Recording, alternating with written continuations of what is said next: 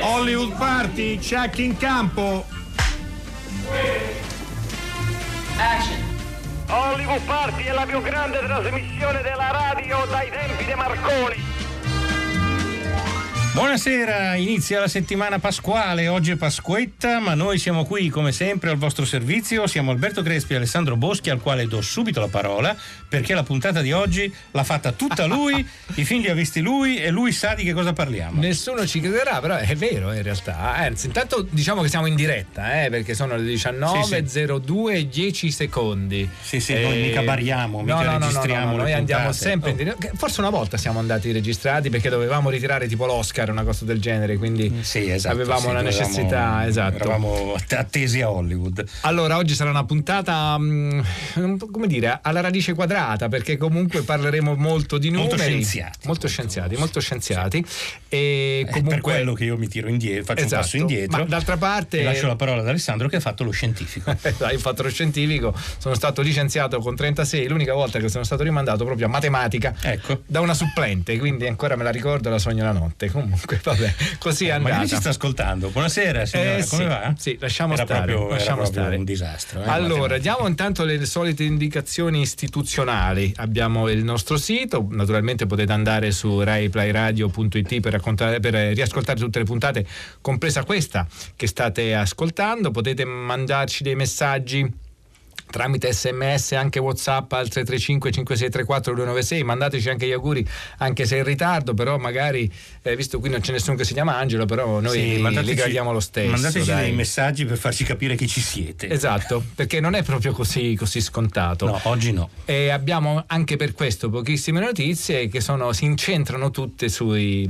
sugli incassi, Alberto, che non è che siano mm, clamorosi questi incassi. No, anche se il primo posto però ci fa molto felici perché è un film che abbiamo presentato venerdì Erano scorso. da noi venerdì, gli abbiamo portato fortuna, ma si sono portati fortuna da soli, naturalmente. Eh, Riccardo Milani e Paola Cortellesi, che con Ma cosa ci dice il cervello sono in testa, ma sono in testa per ampio distacco. Hai Sì, visto le cifre? sì, sì. Eh, loro hanno fatto mh, 560 mila euro. Parliamo degli incassi fino a ieri, eh? poi anche oggi è una giornata festiva, tra l'altro col brutto tempo. Sarà interessante vedere domani il cumulo di tutto il weekend lungo, per così dire. Il secondo è proprio distacchi da, da tappa pirenaica del Tour de non France. dovremmo dirlo, ma insomma come il, Il campionato. secondo, eh. curioso, sì, come il campionato, esatto. Il secondo è la Llorona, Le lacrime del male, che ha fatto 181.000 euro. E la cosa curiosa, Alessandro, stavo adesso curiosando Mhm. In, eh, nel sito generalista online eh, imdb.com, il database più importante. La Llorona eh, negli Stati Uniti ha fatto 26 milioni di dollari in Accidenti. questo weekend Accidenti. Eh, ed è in testa negli Stati Uniti, ha battuto Shazam. eh, Che è divertente, non so se hai avuto modo di No, vederlo. non l'ho visto e, e ha, e ha strabattuto Captain Marvel. Quindi, insomma, que- questa Llorona, che è un horror eh, bizzarro di, di Michael Chavez, eh, un horror di radici ispaniche a giudicare Sì. dal titolo. eh, Beh, gli ne- insomma, negli Stati Uniti piace, forse, forse vale la pena di dargli Gli ispanici ne sanno di horror. eh. Io, Domani- Domani pomeriggio vado a vederlo. Eh, poi me lo racconti. Sì, poi Io invece non vedo l'ora che Sì, esca, che esca, ma non uscirà mai questo film che si intitola Veloci Pastor eh, di Brenda Stiri, che è la storia di un eh, sacerdote che va in Cina, a quel punto là non si sa come, ehm, assume un, un- un potere immenso che è quello di trasformarsi in dinosauro, eh, insomma in Velociraptor, quindi Veloci Pastor, solo per il titolo, solo per il Sì, il titolo, titolo è vale. molto carino. Devo dire che invece l'ottimo esito di Ma cosa ci dice il cervello ha probabilmente penalizzato l'altra commedia italiana uscita in questo weekend, cioè Il Campione, che è un altro film di cui avete parlato la Sì. settimana scorsa, è quello in cui Andrea Carpenzano interpreta un giovane giocatore della Roma. eh, un po' scapestrato che deve prendere la maturità e quindi viene affidato al professor Stefano Corsi e ha fatto solo 128 mila euro sarebbe curioso sapere quanti ne ha fatti a Roma e quanti extramenia per così dire ma vabbè vedremo di, vedremo di indagare Allora, avendo fatto tutto, eh, ho fatto naturalmente io il quiz. Quindi, Alberto, se Ottimo. tu vuoi dare il numero. ma è un verde, piacere, è un piacere. con i numeri mi trovo a mio agio come hai capito 800 050 333 Il primo indizio: in questo film c'è un litigio furibondo.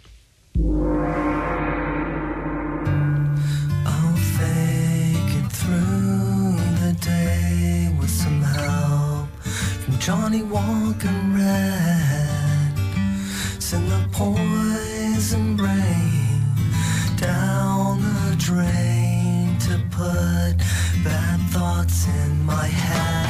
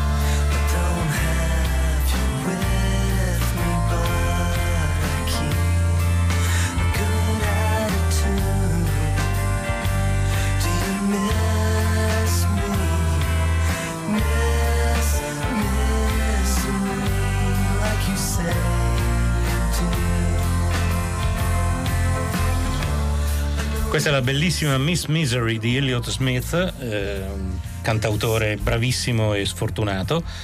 Eh, ed era nella colonna sonora di Will Hunting Genio Ribelle. Fu candidata agli Oscar dove, come mi ricordava Massimiliano Bonomo dalla, reg- dalla regia, che l'ha scelta, sì, sì. e quindi gliene diamo tutto il credito, dove si scontrò con un rivale ingiocabile, come suol dirsi, ovvero Celine Dion in Titanic. E lì c'era poco da lì, fare. Lì si perde sempre. Comunque il film di Gas Van Sant, perché l'abbiamo tirato in ballo? Matematica, matematica. Matematica, matematica. e lì vi ricordate? William... Diteci come andavate in matematica, raccontateci come andavate. Noi ve l'abbiamo già detto, piuttosto male, eh, però sono convinto... Io facevo fatica, fatica. Eh, fatica. Vabbè, ma è tutta, ma è la, la, fatica nella matematica è proprio è, è inevitabile, almeno io n, proprio il, il rigetto. Comunque, invece, chi secondo me andava benissimo in matematica era il nostro ospite che ha scritto un curriculum in prima persona molto divertente allora senti che dice adesso sottacciamo il nome eh, nasco a Lucca nel 76 nel 2000 mi laureo in matematica all'Università di Pisa 76 mi dà fastidio eh, già, infatti, dove lavoro come ricercatore del 2010 il mio campo di ricerca è l'analisi matematica ed in particolare lo studio delle equazioni alle derivate parziali ovvero equazioni spesso derivanti dalla fisica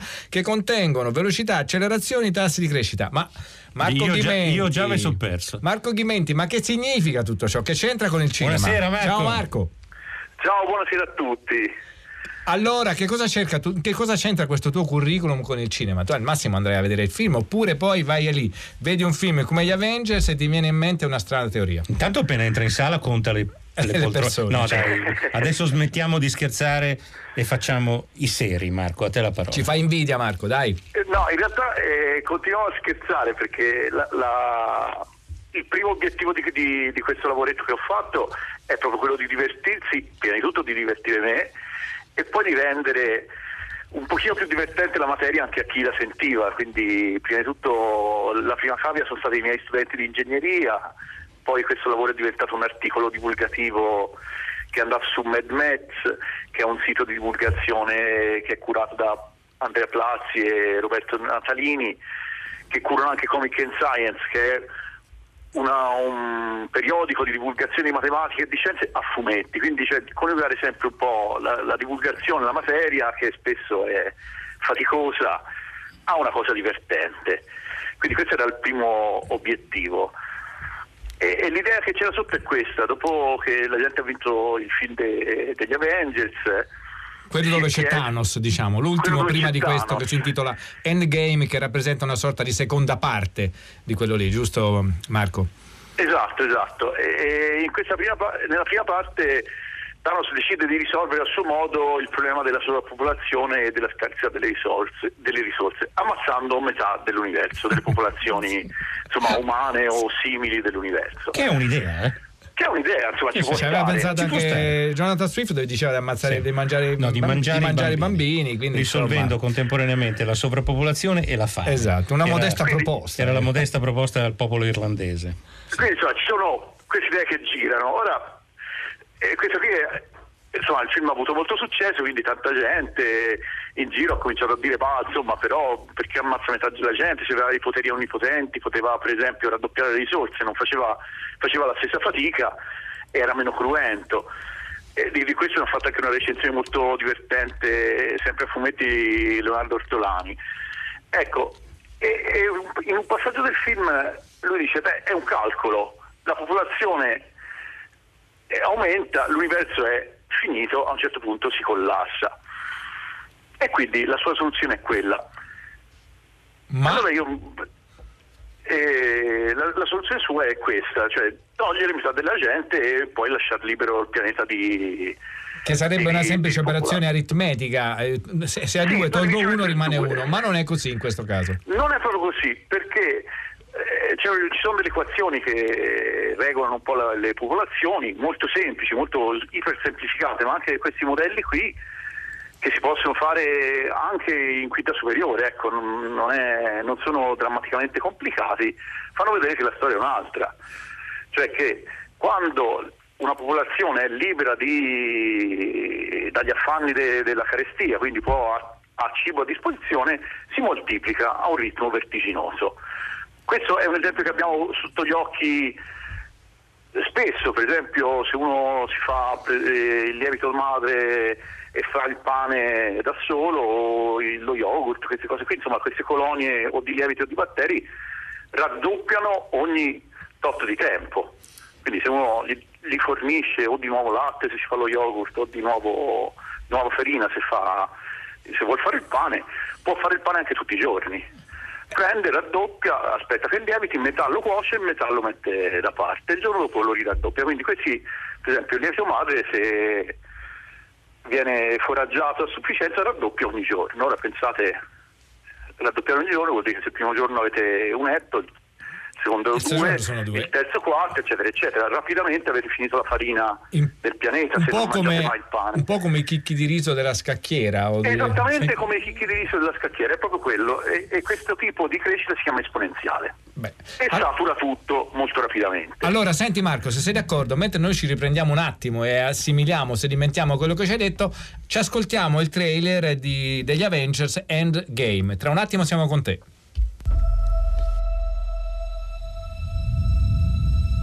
Sembrano passati mille anni. Da quando sono scappato da quella caverna. Sono diventato Iron Man. Ho capito di amarti.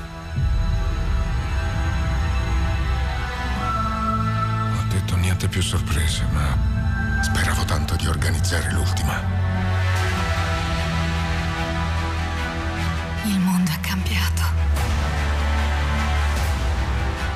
Si può tornare indietro.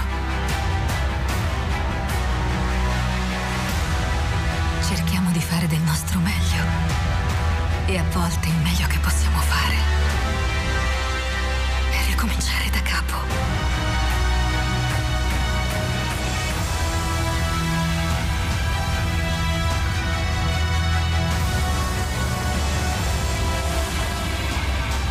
Ho visto morire queste persone. Continuo a dire a tutti di andare avanti. Alcuni lo fanno, ma noi no. Anche se la possibilità fosse minima, abbiamo il dovere, nei confronti del mondo, di provarci. Lo faremo. A qualunque costo. Qualunque costo. A qualunque costo.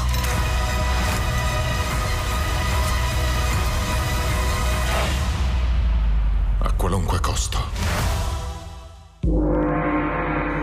Secondo indizio del quiz 800 050 333. Allora, il secondo indizio dice, ah, vi ricordo naturalmente che gli indizi sono tre in tutto più uno che è già su Facebook. Il secondo indizio dice, in questo film c'è una stazione. Stazione dei treni, eh, vi dico anche questo. Eh, arrivano vari messaggi, mm, gli, ascoltatori di Radio 3 non erano fortissimi in matematica, eh, avremmo no. potuto anche scommetterci. Chiara da Milano ci dice carriera iniziata con aritmetica a settembre in prima media, proseguita al liceo con matematica in prima, seconda e terza. Con lungimiranza avevo scelto lo scientifico come te Alessandro. Sì. Eh, Emanuela da Pisa, quando sono riuscita a prendere 4 in aritmetica ho fatto festa, chissà prima quindi. Eh, ho capito cosa serve la trigonometria ascoltando una canzone di Battisti. Dici quale, Emanuela, perché non riusciamo a immaginarcelo. Ehm, ok, ridiamo Vabbè. la parola a Ah. Marco Ghimenti. Marco, tu andavi bene a scuola, sì, questo dimmelo, che a matematica Beh, eri sì, bravo. matematica sì, insomma ero, ero abbastanza veloce delle cose. Allora, sei autorizzato a parlare. Allora, dici la seconda parte de- de- del procedimento mentale che ti ha portato a dire che Thanos in realtà è, è un, venti- è un vendibufale, insomma. Eh, eh, per- è proprio questa velocità di crescita, cioè quando queste equazioni qua hanno una soglia, un, un valore di popolazione diciamo di equilibrio a cui ci si avvicina molto rapidamente. Quindi non so quale sia, poi è un modello molto semplificato, però diciamo anche sulla Terra ci sarà un valore limite della popolazione, non si può essere più di un certo valore e se si guarda come va la demografia c'è un rallentamento ora della crescita, quindi vuol dire che forse siamo vicini al valore di, di equilibrio. Il valore di equilibrio vuol dire che nasce tanta gente quanto muore, quindi se non si controllano le nascite a priori vuol dire che qualcuno dovrà per forza eh, morire di stenti, che è la situazione che Thanos e insomma tutti noi vorremmo evitare. Il problema suo è che dimezzando la, gen- la popolazione si allontana da questo val- valore di soglia e entra nella zona dove la popolazione riprende a esplodere molto rapidamente. Quindi diciamo per fare una cosa concreta, facciamo finta che Thanos esista veramente e abbia fatto fuori metà della popolazione del pianeta. Quindi invece che 7 miliardi adesso siamo 3 miliardi e mezzo. Se si va a vedere gli archivi della storici, della demografia e si guarda quando la popolazione era 3 miliardi e mezzo, penso una trentina di anni fa, quello lì è l'intervallo che è necessario per passare da 3 miliardi e mezzo a 7. Quindi vuol dire che fra 30 anni siamo da Siamo da capo. capo. E quindi lui ogni 30 anni deve continuare a decimare la È un lavoro, eh. Tra Ah, l'altro- è un lavorone, insomma. Mi vengono due riflessioni, Marco.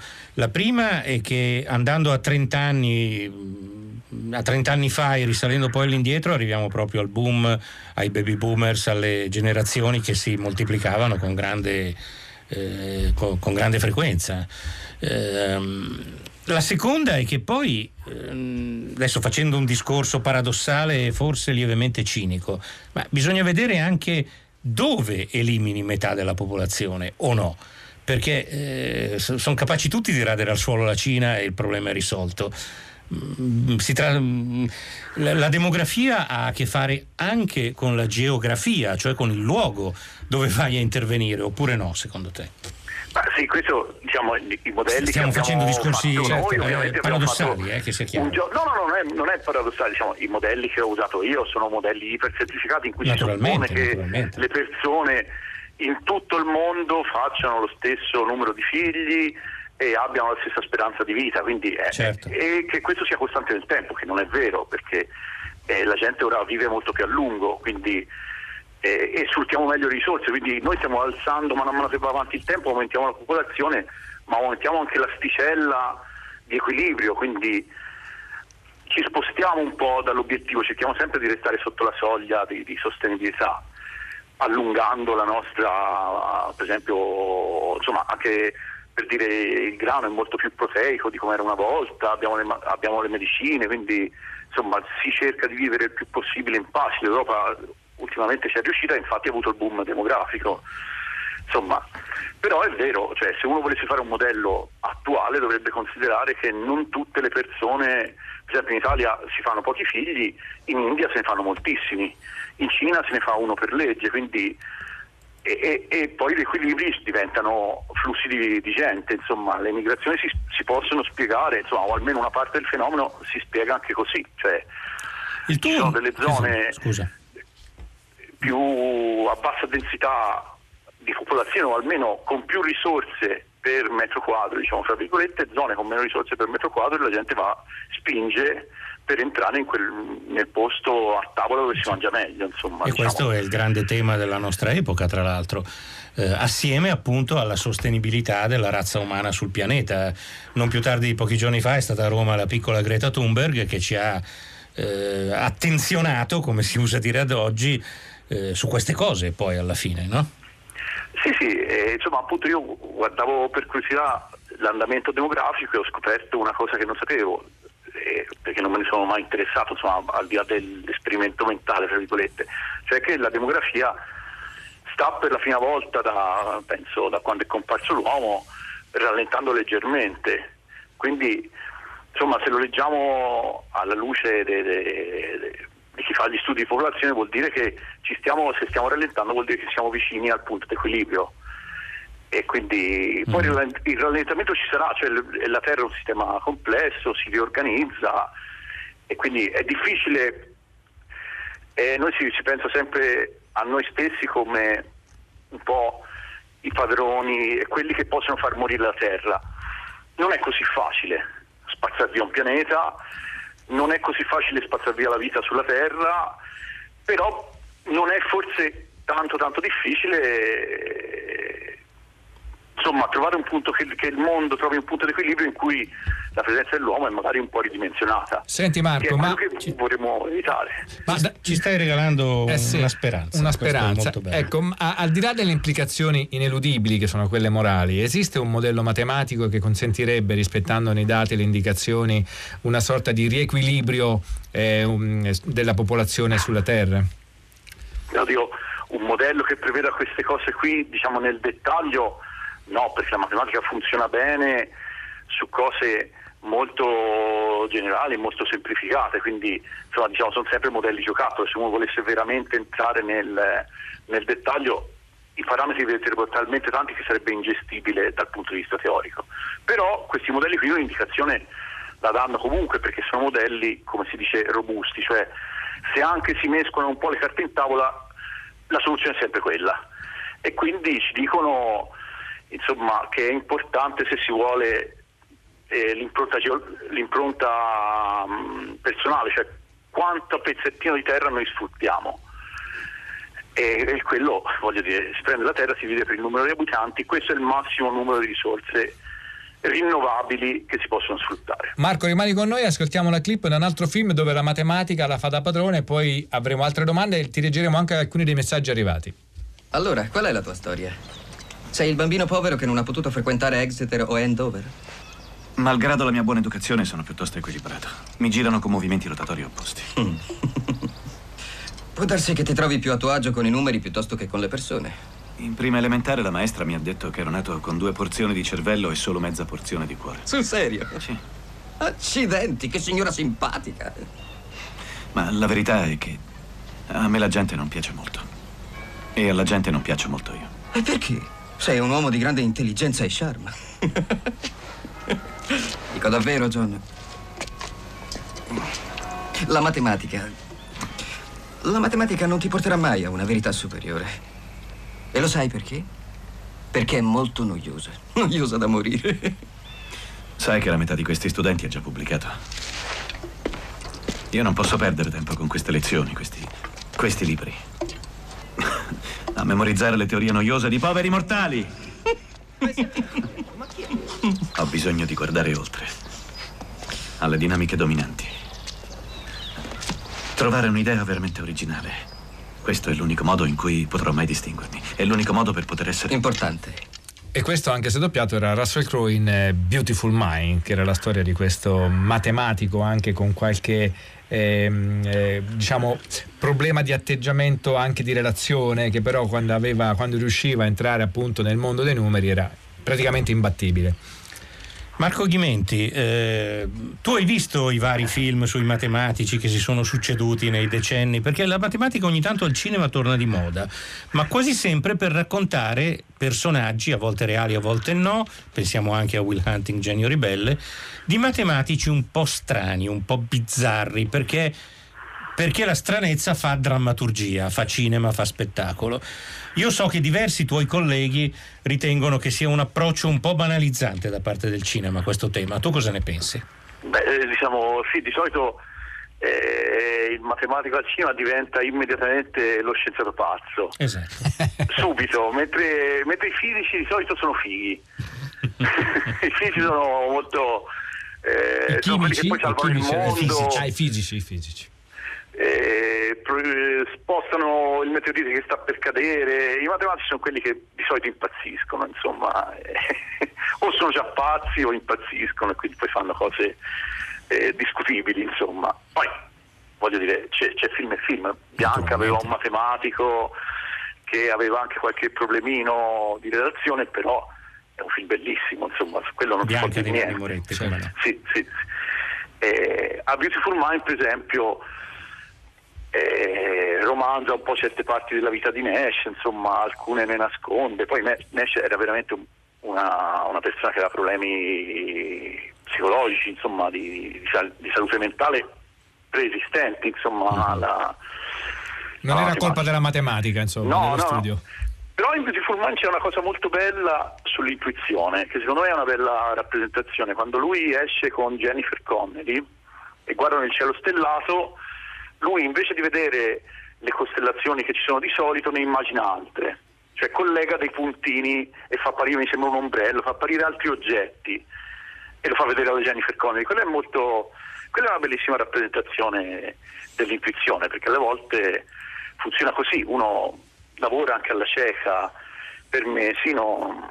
e poi a un certo punto si guarda dentro e dice ah e capisce come unire i puntini e, e far venire fuori qualcosa di più o meno carino, insomma, o almeno anche se non far venire fuori qualcosa di nuovo, capire bene cosa c'è dietro le cose che storiche insomma che, che uno legge sui, sui libri di matematica. Ecco, questo anche per gli studenti voglio dire purtroppo l'apprendimento della materia nostra non è un pochino alla volta non si studia una riga alla volta si studia per un mese senza risultati e poi a un certo punto si dice ah era Ecco così cosa allora è facile Cade il velo, cade, certo.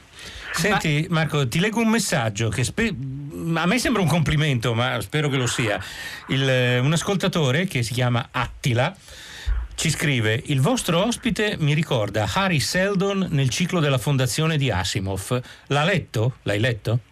Allora, ne ho letto uno solo in realtà, ammetto di essere un po' carente da quel punto di vista lì, quindi non so se è un complimento o no, penso di sì, spero di sì. Beh, Harry Seldon è il personaggio, del, il teorico della fondazione, se non ricordo male, il filosofo sì, che, sì. che ne pone le basi all'inizio della storia. Insomma, E quindi, mi- allora, mi sì, sembra di ricordare che è un personaggio De- bello. devi eh. recuperarti tutta la saga, Marco Ghimenti. Eh, ne, ne ho letto un libro solo e ero, ero un ragazzino, quindi ormai non mi ricordo quasi niente. Ma tu sei ancora un ragazzino, diciamo, dai Marco. Mm, no, prima, ora meno. Senti Marco, noi ti ringraziamo tantissimo, magari una prossima volta ci vieni a trovare così ci fai anche due conti così in diretta e mettiamo a prova le tue capacità mnemoniche. E- Ma molto volentieri. A presto. Grazie a voi che vi sento da una vita quasi. Ah, fantastico, E quindi sono- per me è un grande onore essere stati vostro, vostro ospite. Grazie a te Marco. l'onore è tutto nostro. Grazie a te, Grazie. ciao.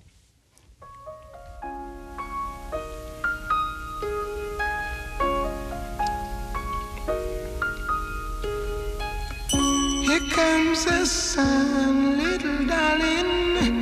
Here comes the sun. I say it's alright.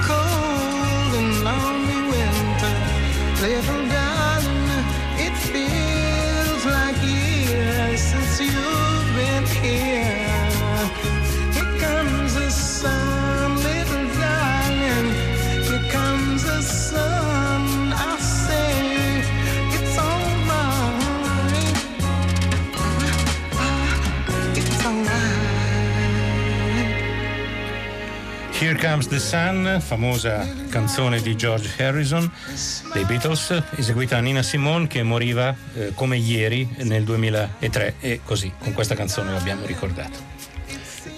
Il gong, eh, mh, Se nuovo eh? sì, sì, no, no, voglio, numeri voglio. oramai sono un po'- Voglio, voglio- no, ma il numero del gong ci arrivo. 800 050 333. Siamo arrivati al terzo e al quarto indizio, quindi io li riepilogo tutti. Il primo diceva: in questo film c'è un litigio furibondo.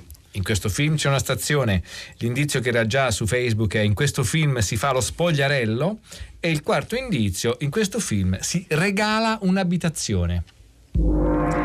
E adesso ci spostiamo, credo a Bruxelles, perché il nostro ospite, che è Gregorio Carboni Maestri, ci sei Gregorio?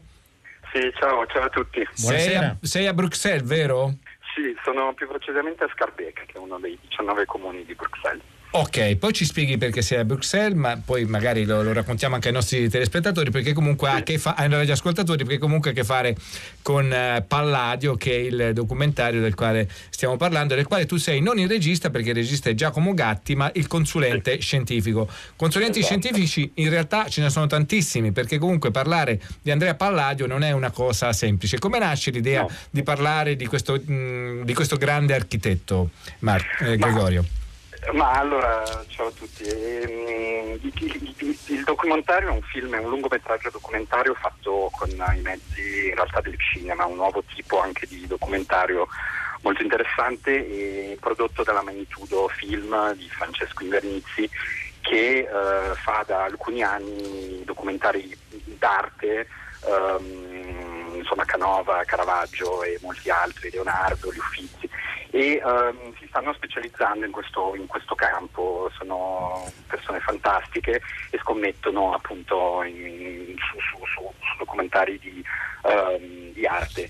E ehm, a un certo punto hanno voluto produrre da soli eh, questo, questo- questo film, un film documentario mh, di un nuovo tipo anche molto sperimentale su Palladio e, e niente, insomma questa era un po' l'idea e mi hanno chiesto, hanno chiesto a questo mh, giovane inse- insomma, professore di mh, precario di, di progettazione e teoria della città a Bruxelles per, per questioni varie. Stai parlando di te stesso, Gregorio, giusto? Di me stesso, sì.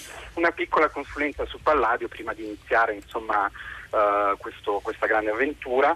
In realtà io conoscevo Giacomo Gatti ehm, già da, da dieci anni perché lavoravo da Renzo Piano a Parigi e l'avevo conosciuto assieme ad Ermanno Olmi, di cui lui era insomma, un braccio destro, diciamo. Manolmi che ci ha lasciato pochi mesi fa e eh, Giacomo è sempre poi rimasto un amico, lui mi ha chiesto, ecco, siccome parliamo di architettura, vorremmo fare su Palladio, mi hanno chiamato per uno Skype molto semplice, io così volentieri ho risposto a alcune domande e raccontando Palladio che io, è stata una bellissima, incredibile coincidenza, io eh, sono emigrato qui ehm, da quattro anni eh, e eh, stavo usando Palladio assieme ai miei colleghi del primo anno in progettazione che è una cosa molto insolita in Belgio, è stato anche molto ehm, complicato diciamo, eh, questo, questo- questo insegnare Palladio degli studenti del primo anno in un contesto insomma, di Bruxelles che è un po' la, la fine dell'Imes romano e questo poi diventa importante per il film e che non fa parte del loro, diciamo, del loro ba- bagage, diciamo in francese, del loro bagaglio culturale. E, e dunque io già lavoravo un po' su Palladio come me- me- mezzo di- di- per insegnare dei giovanissimi di 17-18 anni molto precari da un punto di vista culturale. E dunque insomma c'è stata questa bella coincidenza. Dunque io ho iniziato a raccontare cos'era Palladio per me su Skype e, e loro si sono, io non so cosa gli avrò detto quel giorno, ma si sono molto emozionati e hanno detto caspita ma invece di fare un documentario che cui eh, il, insomma, mm, Elia Gonella che scritto- aveva già scritto dei progetti molto belli, eh, hanno deciso un po' di ribaltare tutto il progetto e di fare un documentario in realtà in, in parte su, su questo insegnante precario a Bruxelles che, che cerca di usare Palladio per i suoi studenti e che va alla ricerca in realtà di Palladio e che sarei io in, in sostanza. E alla fine poi così inizia la nostra lunga avventura di due anni eh, fantastica ed estenuante su cui abbiamo costruito ass- assieme a Francesco Invernizzi, Giacomo Gatti, Diagonella e, e, e, e il buon Giussani della Magnitudo Film e Ma- Max Gatti, direttore della fotografia, un documentario appunto su, su questo eh, insegnante che cerca di capire il senso di Palladio oggi per le nuove generazioni. Che cerca di portare Palladio ai sì. barbari. È Beh, una sì, battuta. perché eh. c'era, insomma, per quelli che conoscono un po' Palladio c'è questo tema perché mh, si tratta del Cinquecento, appunto, dietro Palladio c'è Trissino, eh, Trissino che è un personaggio poco noto in realtà, Mm. eh, più- più noto in linguistica, in altri campi, un personaggio affascinante che è dietro Palladio e che eh, eh, Trissino che inizia a ragionare un'unificazione linguistica, un'unificazione delle misure ehm, eh, in Italia, insomma è, è quel momento di transizione storico decisivo che, che assomiglia per certi versi molto al, al periodo che stiamo vivendo oggi, anche di questa Repubblica veneziana che, che aveva iniziato globalmente la, la globalizzazione, che aveva iniziato il capitalismo, che aveva iniziato eh, insomma, la, la rivoluzione agricola, insomma t- tanti aspetti che si coagulano attorno al- a questo personaggio incredibile che è Palladio. Gregorio Carboni Maestri, eh, stiamo parlando appunto de- di questo documentario su questo immenso architetto, ma siamo pur sempre una trasmissione di cinema, per cui vorrei farti almeno una domanda cinematografica. Non ho visto il film, eh, lo vedrò, quindi se faccio una domanda inopportuna mi perdonerai. Assolutamente. Ehm, hai usato anche il Don Giovanni di Joseph Losey per parlare di Palladio ai tuoi studenti? Il- lì l'opera di Mozart veniva ambientata tutta nel mondo palladiano delle ville dell'entroterra veneziano? Guarda, no, ma, ma mi, mi- come dire, dai un'idea bellissima e se, se fossimo ancora in... in Dovete rifare tutto il film, eh, Gregorio? No, mi, mi hai, mi hai appena, mi hai appena spiazzato perché questa è un'idea magnifica. Il e- prossimo ciclo di lezioni, dai. Magnifico, sì. No, non- non- no, però, però dentro questo film ci sono tantissimi elementi. Ricordo che il film dunque uscirà in 300 sale in Italia il 20, 21 e 22 maggio. Esatto, infatti abbiamo Sì, scelto eh, Gregorio di parlarne oggi proprio perché in quel periodo del Blue Party si mh, sposterà a, a Cannes per eh, seguire il festival. Comunque, anche se sei un precario, a noi ci ha fatto una bella impressione, quindi se Complimenti. serve mettiamo una parola buona. Il- io invece l'ho visto il docufilm e devo dire che è molto interessante, si segue con piacere. Una cosa, se tu puoi rispondermi velocemente, temo di no. Io ho visto che Andrea Palladio ha fatto un'infinità di opere. Ecco, eh, per un occhio esperto come il tuo, qual è il dettaglio, la soluzione architettonica che distingue Palladio da altri eh, architetti?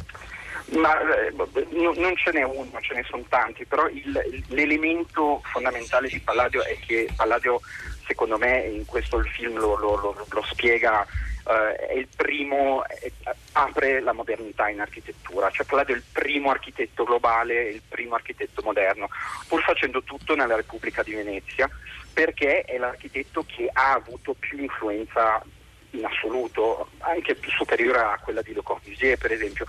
Però adesso le- le- il, pubblico, e questo film è stato fatto per il grande pubblico, io insomma abbiamo pensato veramente per, per i giovani, per, per- per- le persone che non sono architetti, per, mm, spiegare un po' l'influenza enorme che ha avuto. Cioè il neopalladianesimo ha eh, eh, condizionato gli Stati Uniti, l'Inghilterra, la Russia, San Pietroburgo, la Francia, eh, Boulez, eccetera. Dunque è, è stata una cosa mh, veramente incredibile, che- tutto attraverso un libro sostanzialmente, questo che è molto interessante, però tutto anche attraverso quest- quest'Italia che, ehm, che- che- dove la modernità nasce in sostanza nel 4-500 e dunque è un'avventura che tocca, il film tocca argomenti non solo di architettura ma anche di, insomma, di- di- di geopolitica quasi, di, di economia, di- che parlano molto anche dell'oggi e, e parlano di, di qual è il senso di capire Palladio, di capire eh, la globalizzazione ai suoi inizi, eh, oggi in un periodo complesso come quello che sta vivendo l'Italia oggi. Secondo me l'Italia oggi ha bisogno di vedere un film come quello di Palladio per capire anche insomma, sostanza da, da- da dove veniamo e, e- e cosa siamo e cosa- a cosa siamo serviti anche nella storia, a cosa possiamo ancora servire tra l'altro, perché capire Palladio, capire la sua influenza eh, è capire tante cose. Negli Stati Uniti Bene. appunto com- sì. Il solo pensiero di poter ancora servire a qualcosa mi, sembra, mi sembra bello e te ne ringraziamo. Grazie. Purtro- purtroppo dobbiamo salutarti, ma in bocca al lupo 20, 21, 22 maggio. Palladio, Ti, al saluti- cinema. ti salutiamo con una clip. Ciao Gregorio. Ciao. Ciao, ciao, ciao. Buongiorno professore, come sta? Bene, grazie mille. Siamo arrivati con le ragazze della scuola per dare un'occhiata e riguardare un po' queste- questa fascia decorativa perché ci sono dei problemi, percolamenti di acqua, quindi c'è un sollevamento del colore. Questo ciclo pittorico che è interessante, sembra sia appunto la descrizione dell'Orazia di, di Pietro Aretino.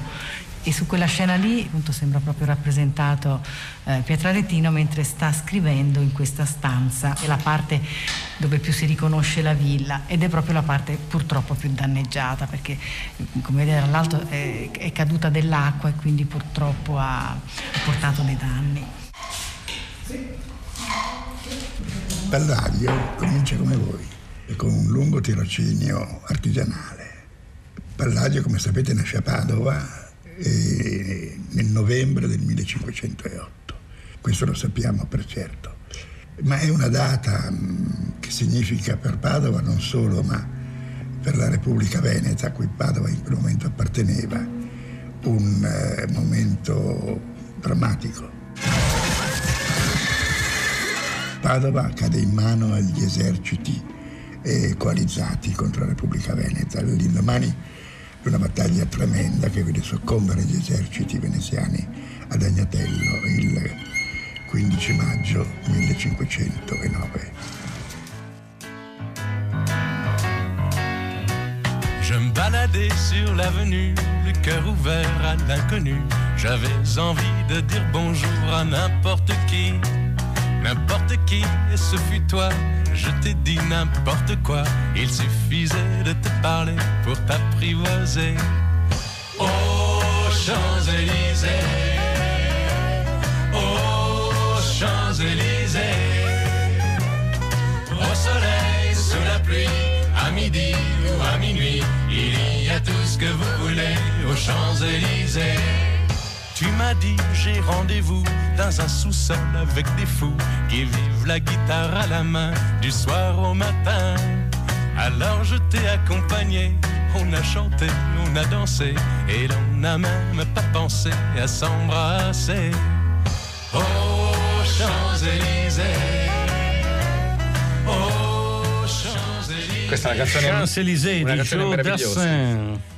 Vero. Che c'era, secondo me, Anche in, un, in un- film di Wes Anderson, Adesso stiamo quel corto che si chiamava Hotel Chevalier. Mi Verifica. sbaglierò.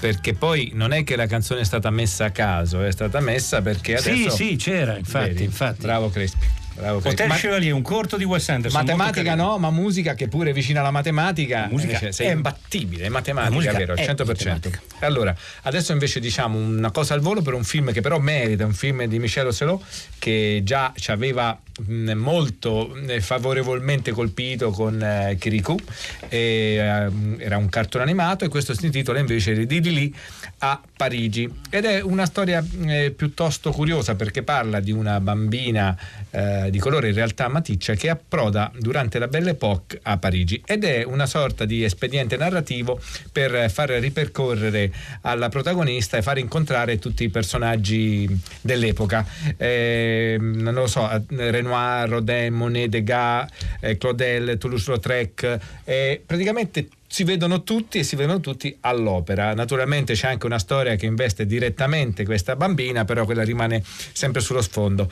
È un po' come Midnight in Paris. È un po' dire. come Midnight in Paris. Tra l'altro, Però negli anni 20, negli anni- è eh sì, qui siamo nella bella, siamo insomma prima.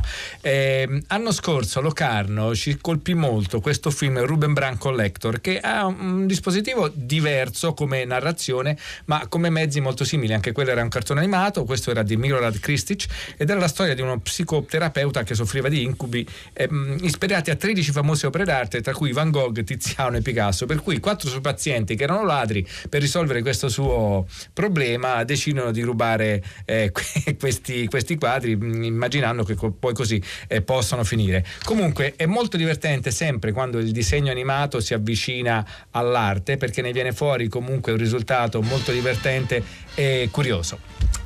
Già finita? la sigla, eh sì. Ne- e chissà se hanno vinto. Hanno indovinato? Non hanno indovinato. Eh, ma hai fatto degli indizi molto arguti. Ma l'ho visto da poco sto film, capito? Dai, di, di di che film è? Beh, l'indizio che vi faceva vincere era in questo film la protagonista interpretata da due attrici. Eh vabbè, questo era troppo facile. Questo era facile, però. Sì. Va bene, comunque il Era- film Dell'oscuro oggetto del desiderio di Lee Buñuel del 1977. L'opera ultima del più grande di tutte. Allora, intanto diciamo che tra poco ci sarà Tre Soldi, eh, che si intitola L'ultima frontiera, vita, morte e resistenza in Amazzonia. Poi chi ha di fatto. Riberto Araujo. Io non mi sono azzardato, comunque sì, credo che sia così. C'è vero? così. Allora, da chi è stata fatta questa trasmissione? È stata fatta da Francesca Leri e Maddalena Agnisci, che sono le nostre curatrici, poi da Luciano Panici insieme a Francesco Lanza, due tecnici oggi. Si vede che è Pasquetta, eh? Quindi Eh, insomma, vabbè, si sono suddivisi il, il lavoro, poi Massimiliano Bonomo, Riccardo Morese, Erika Favoro, Marco Ghimenti e Gregorio Carboni Maestri. E naturalmente Alessandro Boschi. E Alberto Crespi. Che tornano anche domani. Ciao. Buona Pasquetta. Ciao. Ciao.